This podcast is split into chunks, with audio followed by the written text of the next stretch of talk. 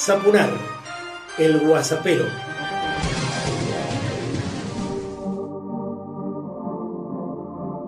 Personalizado y político, comienzo el guasapero ciento treinta y cuatro y quiero compartir con vos que Carlos Benedetto, un hombre de Malargue, publica todas las semanas en mi página doble u doble u doble u punto marcelo sapunar punto com la serie Cuando pase el temblor, notas acerca del curso que se imparte en el Instituto Patria y donde se abordan temáticas muy sensibles para el momento actual y para la perspectiva de nuestro país. Distanciamiento social.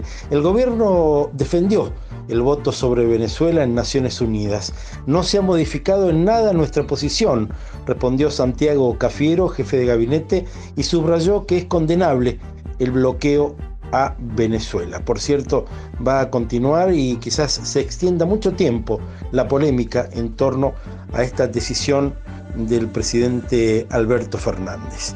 Escuchemos en ese sentido el audio de Hebe de Bonafini, que preside la Asociación Madres de Plaza de Mayo y se expresa con contundencia, como suele hacerlo. Quiero pedir perdón al pueblo de Venezuela, a Maduro y también a Néstor y a, y a Chávez, porque Chávez nos dio una mano cuando nadie nos daba. Nos dio dinero, nos dio, nos, lo ayudó a Néstor. Y Néstor lo quería y lo respetaba mucho a Néstor. A Chávez y al pueblo de Venezuela. Yo les quiero pedir perdón, estoy avergonzada de lo que hicieron ayer, avergonzada del canciller. Es un tipo que no sabe para qué está, dónde está parado, ni qué es lo que está representando. Me dio mucha vergüenza. Y, y no, no sé cómo pedirles perdón y disculpas. Ellos recibieron a tantos argentinos que se iban del país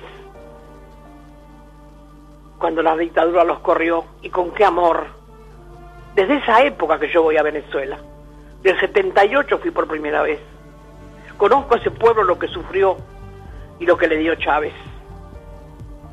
Y lo conozco a Maduro. Y conozco lo que está haciendo para sostener ese gobierno del, al que lo quieren sacar. Así que perdón Maduro, perdón pueblo venezolano, perdón por lo que hizo el canciller. Perdón en nombre de las madres y en nombre de millones de argentinos que hoy estamos avergonzados de tener semejante canciller. Perdón, perdón, perdón, mil veces perdón.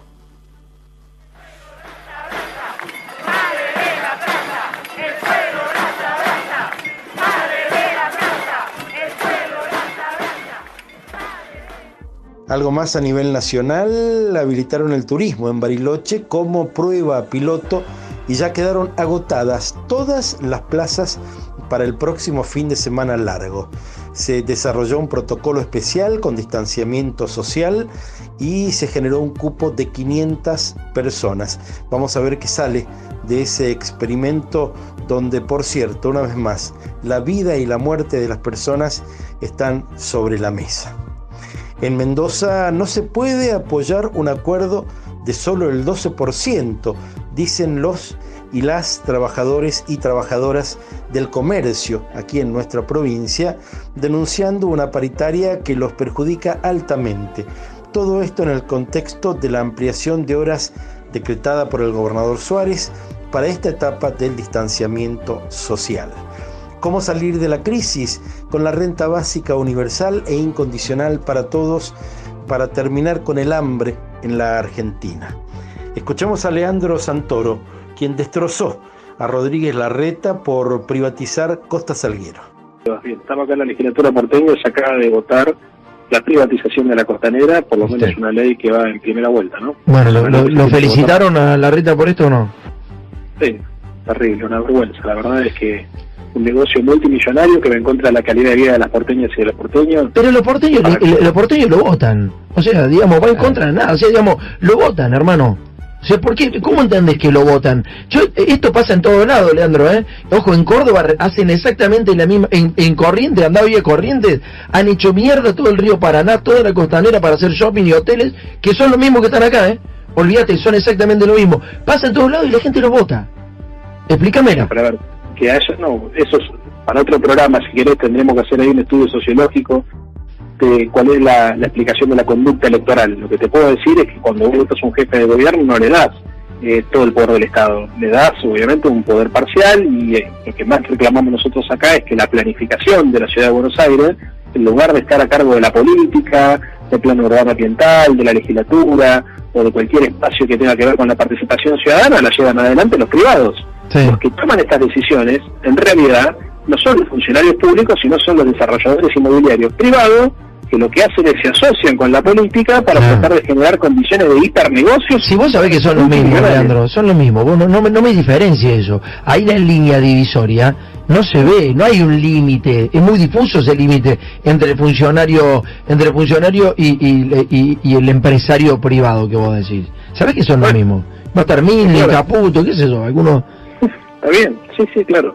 Lo que pasa es que lo que te digo con esto es que a mí una de las cosas que más me preocupan de la Ciudad de Buenos Aires es que la planificación de la ciudad quede en manos solamente de las corporaciones, y en este caso particular de las corporaciones de la construcción, de fuertes grupos empresarios que se han quedado poco a poco con terrenos públicos, tanto de la ciudad como de la nación, para generar emprendimientos inmobiliarios que han hecho que terrenos que valían mil dólares el metro cuadrado pasan a valer cinco mil solamente con un cambio de normativa. Claro. Como fue el caso del Tiro Federal. Vos me decís, la gente no vota. Bueno, sí, pero que la gente no vota no significa que esté bien, digamos, ¿no es cierto? En todo caso, votan a un jefe de gobierno, a un partido político para que lleve adelante un proyecto. Pero capaz que quieren eso. O sea, ojo, hay gente que quiere eso, Leandro, por ahí no no aprovecha, el, el, todavía no nos damos cuenta de lo que significa el valor que tiene un espacio verde.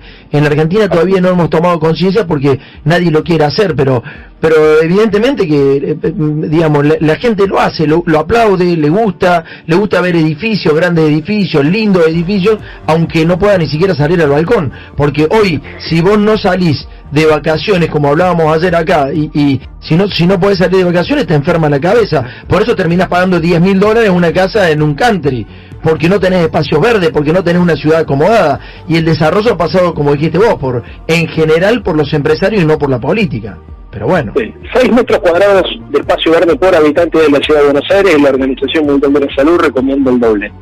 Claro. Eh, bueno, bueno, son proyectos de ciudad, proyectos de país, nosotros estamos sí. peleando que justamente la planificación de la ciudad, el diseño de la ciudad, incluya no solamente las necesidades del mercado, sino fundamentalmente las necesidades de las personas de carne y hueso. Ya está en la red mi página, y vos podés entrar, navegarla, disfrutarla, doble u doble u doble u punto marcelo sapunar punto com. Vas a encontrar todo, ¿eh? Muchísimos amigos y amigas que se van constituyendo en columnistas, y mucho para saber, mucho para disfrutar, y por cierto también con la posibilidad de generar tu propia suscripción para recibir contenidos específicos. doble u doble u doble u punto marcelo sapunar punto com. Vos también disponés de hasta un minuto aquí en Sapunar el Guasapero para propuestas, críticas, denuncias, comentarios de cualquier tipo que quieras compartir conmigo y con los cientos de miles de guasaperos con los que me comunico a diario. No te metas, algo habrán hecho.